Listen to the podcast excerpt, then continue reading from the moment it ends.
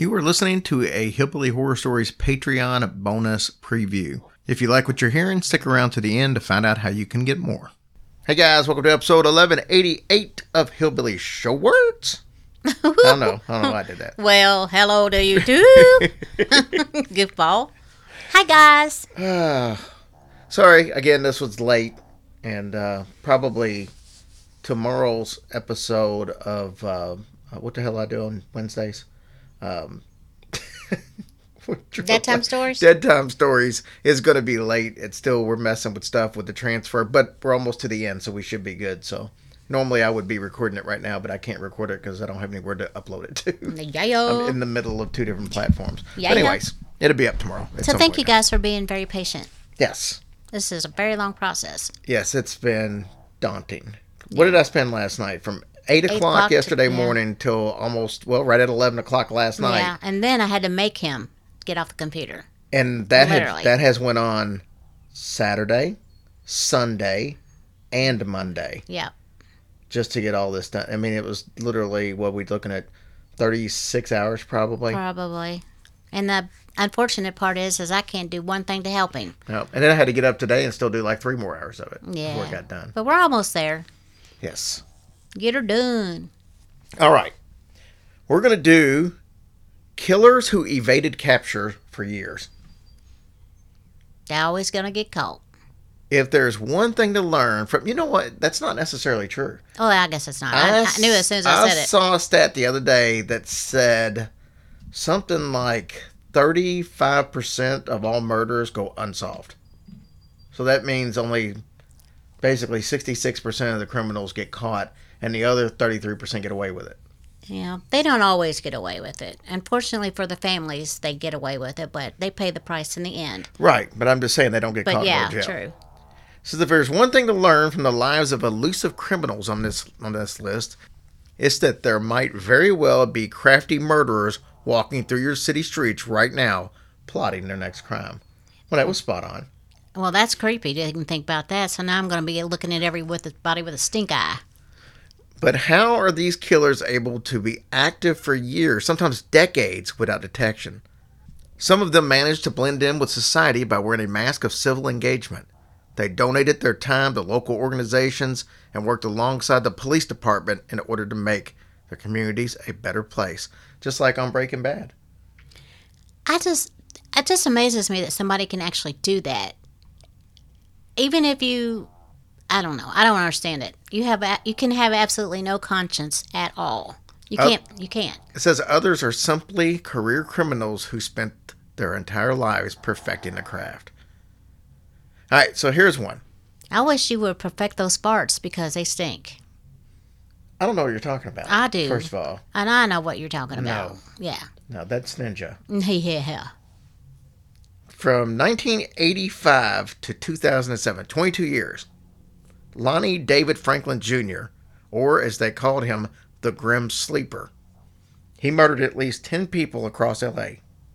He got his nickname because, for a time, he appeared to have stopped killing. When he struck again, the case finally gained momentum in the media, and police started actively searching for him. He was arrested in 2010 and sentenced to death in August of 2016, which we know will never happen. Well, yeah. Well, He'll die of, at 96 years old in prison. yeah. The Green River Killer. Well, this is true. This one did last a while. Gary Ridgway murdered at least 49 women and was apprehended in 2001 when his DNA positively linked him to murders. He thought that the cops weren't trying to solve the murders of stray sex workers. Ridgway took advantage of those vulnerabilities and was able to kill so many because no one was looking for them when they disappeared. Well, that's sad. Think about It's sad that they were killed, and it's also sad that nobody even cared to look for them. That's awful. Well, a lot of these people didn't have any family members or anything. I, I, mean, they had family members, but they didn't have anybody that they were I know, but close to. you So, still gotta care about them. but you don't know to look for somebody if you don't know they're missing. Is the point? Well, I guess you're right. I mean, only if there were like women of the night, only people that were going to tell you they were missing is their pimp or other ladies of the night. And the drug, um, drug is drugs are so big in the, that society that half of them probably just figured they were OD'd or strung out, or so they wouldn't even know they were missing. Mm. Terrible. It's not like your shift at Wendy's where it's unusual that Bob doesn't show up. Yeah. You know, Yeah. Todd Kohlhepp. He evaded for 13 years, despite being convicted in a 1987 kidnapping case for abducting and raping a teen before threatening to kill her family and serving 15 years in prison. Todd Kohlhepp started a real estate firm and moved to South Carolina. Whatever, it's, dude. It's amazing that somebody can spend 15 years in prison and just start a real estate firm. no, hey. I mean, I guess, you know, everybody gets second chances. yeah, yeah. He also bought nearly 100 acres of land in the middle of nowhere. Kohlhepp murdered seven people and kept one woman chained by a dog collar in a storage container on his property. Well, if you're going to do that, you want to get at least 100 acres. You know, Yeah. nobody can hear you screaming if you stick this right in the middle. Nope. Kohlhepp avoided being caught for so long by killing intermittently and by lying about his status as a sexual predator to everyone he met. He, it wasn't until the disappearance of Kala Brown um, and her boyfriend, Charles Carver, that Kohlhepp admitted to the earlier slayings. Brown was found chained on his property while her boyfriend was found in a shallow grave. I wonder why He I put in, confessed then. I don't know. I don't know. What a loser. Well, most of these people eventually do want to get caught. Well, I guess. That's why they leave so many clues and stuff. They they literally, I mean, they act like they don't, but in reality, Right. is they do want to get caught. So let's do one more. Oh, Israel Keys. I know this one. Israel Keys was a meticulous criminal who admitted to murder, rape, burglary, bank robbing, and arson in states ranging from Alaska to New York, Texas, Vermont, and Washington. He had no apparent motive. Keys was finally caught when he began using the debit card of one of his victims while traveling before Keys could be sent to trial. He killed himself in his cell in December 2012. But he was on the lam for 14 years before he was caught. Mm. So, all right, guys, that wraps up this one. We'll be back tomorrow because I've got about five more of these to do. All right.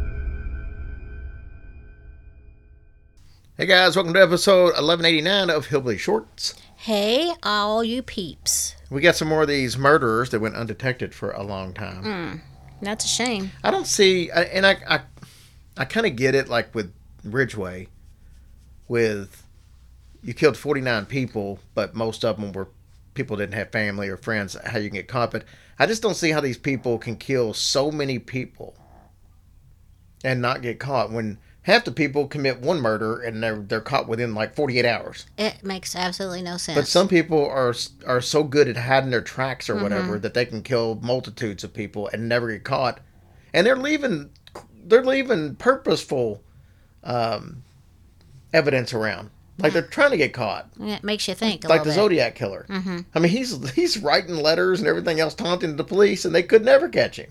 Yeah, it's ridiculous. All right, Paul Stephen High. Hi. I knew you were going to do that. 13 years on the lam. He killed seven people between 78 and 1991.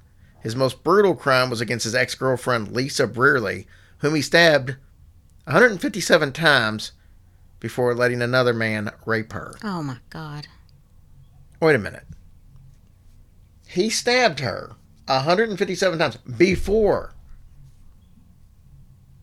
I mean, that's disgusting. One, I don't even know how she was alive.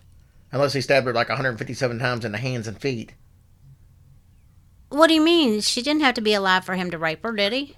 Well, that's true, but I don't think that would be called rape Why not? because it's against her will, and if you're dead, you no longer have will.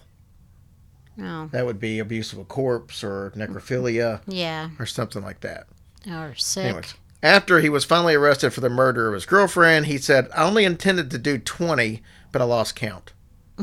okay, well, if that's all you meant, idiot. Well, I wonder if. I guess he meant stabs because he only killed seven people. So he didn't mean 20 people. I don't know. I don't know. I think he just meant he only stabbed her 20 times. That's what I think it was. He, he Oh. only meant to do 20. He only meant to stab her 20.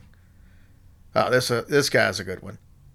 Andre Chikatilo, and we've talked about him on the show before. The Butcher of Rostov. He's believed to have murdered more than 50 people across Eastern Europe from the late 70s to the 90s. He was finally caught after the KGB ran a blood analysis against DNA that had been collected from a previously unsolved murder. He avoided capture for so long because he constantly moved around for work. He found work at a locomotive factory in a city I'm not even going to try to pronounce. I guess I will. Novocherkassk, where he was shipped off to various parts of Eastern Europe. Everywhere he'd go, someone in the area would end up dead. Chikatilo finally confessed to the murders, but it was 10 plus years since he started them. About 20 years, really. Hmm. I can't imagine always just looking behind your back to see if anybody's getting close or anything. And, well, I mean, some of these people, I don't think they do. I think they just take it for granted they're never going to get caught. Here's one people will know Ed Kemper. Nine years without getting caught. From 64 to 73, Ed Kemper, known as the Coed Killer, killed 10 people, beginning with his grandparents when he was 15. He was sent to Atascadero State Hospital as a criminally insane juvenile. There, he became a model prisoner and was released at the age of 21. For the next four years, Kemper would murder female college students. He drove to Colorado, phoned police back in California, and confessed to the murders. So nobody maybe put that together that after he got out, he was the one doing that. I don't guess. Was Ed Kemper. Now, I'll say it, but I'll be wrong. And Yeah, I don't know who he is. Well, I think Ed Kemper was also the one that worked with the FBI, informing them about basically the mind of serial killers. Hmm. I think they were using them kind of like on mm-hmm. Silence of the Lambs, and I think that's where the idea came from. That happened from one of the serial killers, and I think it was Ed Kemper. Okay. But yeah, the, the the police would use him to say, "Hey, this is going on. What do you think?" And he would give them some insight to the mind of a serial killer. Wow. So I think that's kind of who Hannibal Lecter was based on. Mm-hmm. But I could be wrong, and somebody will correct me. What we got here? He looks like my cousin Todd a little bit. a little too. bit, yeah. John Wayne Gacy. yeah, we don't need to talk about him. He evaded for eight years. And from the outside, John Wayne Gacy dressed up as a clown for charity events. But unbeknownst to those in the community, he was also a murderer who assaulted and murdered young men and boys before burying them beneath the floorboards of his house. Gacy was convicted of 33 murders and sentenced to death in 1980. He's one of the most prolific American serial killers. Yeah, he's really tough. He dressed up like a clown after the fact. he did a lot. He there was pictures. God, what was that picture? He's got like a picture of him and Richard Nixon or something. Again, it's like a, a former president. Might have been Carter, but he's got pictures of like him with a former president. Hmm. That's how he. I mean, just think of that. A serial killer was able to get that Yeah. close. But Scary. you know how you got most people at his house, don't you? Mm-mm. He would offer them work, doing construction work. Yeah. And that's how he got, you know, at bars and stuff, he would get young men to come back. So some of these were actually like kids, but some of them were young adults and stuff that he would invite for work and jobs, and Yeah. he'd just end up killing them and then bury them underneath his house. I bet that smelled lovely. Oh gosh, I can't even imagine. Imagine 33 rotting corpses underneath your house. No, I cannot. So. And I'd rather not. Thank you. Move on, little buddy. All right. Eric Edgar Cook, four years. Come on, this one shouldn't even have been on the list. Four years is not years. that far to. I mean, Yeah. He's a killer known as the Night Caller, serial killer in Australia during the 1960s who murdered people in seemingly random incidents unconnected by a modus operandi or MO. I mean, have you ever heard MO and didn't know what it stood for? Uh, uh, well, that's his MO. I It's believe that. Modus operandi. Yeah. Anyways, there you go. You learned something today. Police caught a break in the case when they found a rifle matching the murder weapon hiding in a bush near Mount Pleasant. I don't think the rifle was hiding. I don't think it's got the ability to do that. Oh, I'm gonna go hide in the corner. Maybe the weapon was hidden in the bush. Anyway, they waited for the killer to return for the weapon, and Cooke showed up. After his arrest, he confessed to the killings. Crazy people. Last one. Dean Corll. This is a new one on me. three years. I thought four years was bad. This Yeah. one was only three years. Candyman, Dean Corll used to work as a candy store owner to help groom his victims. He worked in his family's candy factory where he was known to give away samples to school children, Sample, sample. earning the trust of the community and the future victims. He targeted young men, some of whom he knew from the store and one of whom he employed there. Corll's murder spree eventually lasted, or officially lasted, for three year span of 70 to 73, but officials speculate that there were many, many other victims. Oh, how many they have him for? Um, it just said from 70 to 73. Oh, okay. I didn't see. His crime spree ended after one of the teenage accomplices shot and killed him. You mean he had an accomplice? He didn't get arrested either. Well, he shouldn't. Yeah, guess Oh, that's what happens. that candy will get you every time. It's amazing how many of these serial killers, Jeffrey Dahmer, this guy, John Wayne Gacy, they're they're all males who go after young men Right, right. in so many cases. Yeah. Yeah. Uh, You know, why wouldn't Ted Bundy on this list? I don't He know. He went years without getting caught. Maybe they're sick of talking about him. I'm sick of talking about him. I'm sick of talking about them all. Anyway, they're a we bunch love of you. losers. We love you guys, and we'll talk to you later. Love ya. Hey guys, if you like what you just heard, we do six of those small bonus episodes every single week. We also do two full length bonus episodes every month. We do a listener stories episode and then a story that's just, just like the ones you would typically hear on the regular feed. If you're interested in supporting us on Patreon, just go to patreon.com and look up Hillbilly Horror Stories or go to hillbillyhorrorstories.com and there's a direct link right there. Thank you guys so much for what you do for us.